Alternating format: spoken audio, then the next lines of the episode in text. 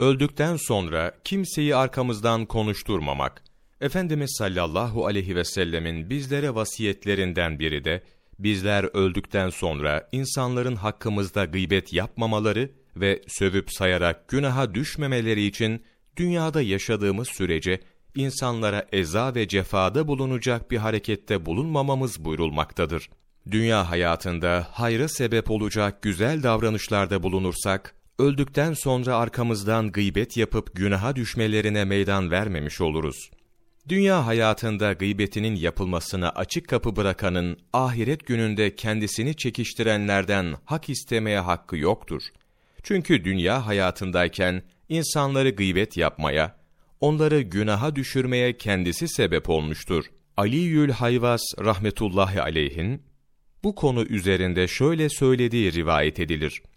Sakın dedikoduya sebebiyet veren işleri yapanların gıybetlerini yapmak helaldir deme.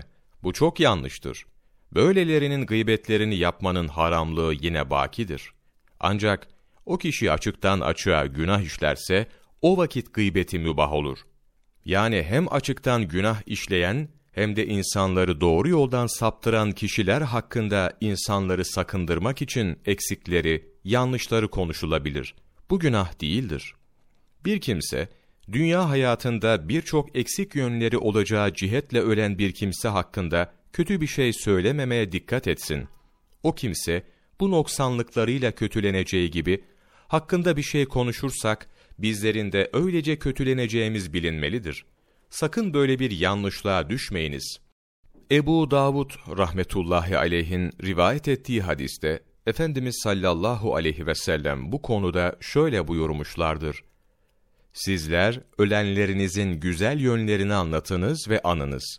Onların işledikleri kötülükleri anlatmayınız. Başka bir hadiste, bir ölünün yanında bulunursanız hayırlı bir şey konuşunuz. Çünkü melekler söylediklerinize amin derler buyurulmuştur. İbn Hibban rahmetullahi aleyh ise şöyle rivayet ediyor. Ölülere sövmeyiniz. Onlar yaptıkları amellerine ulaştılar.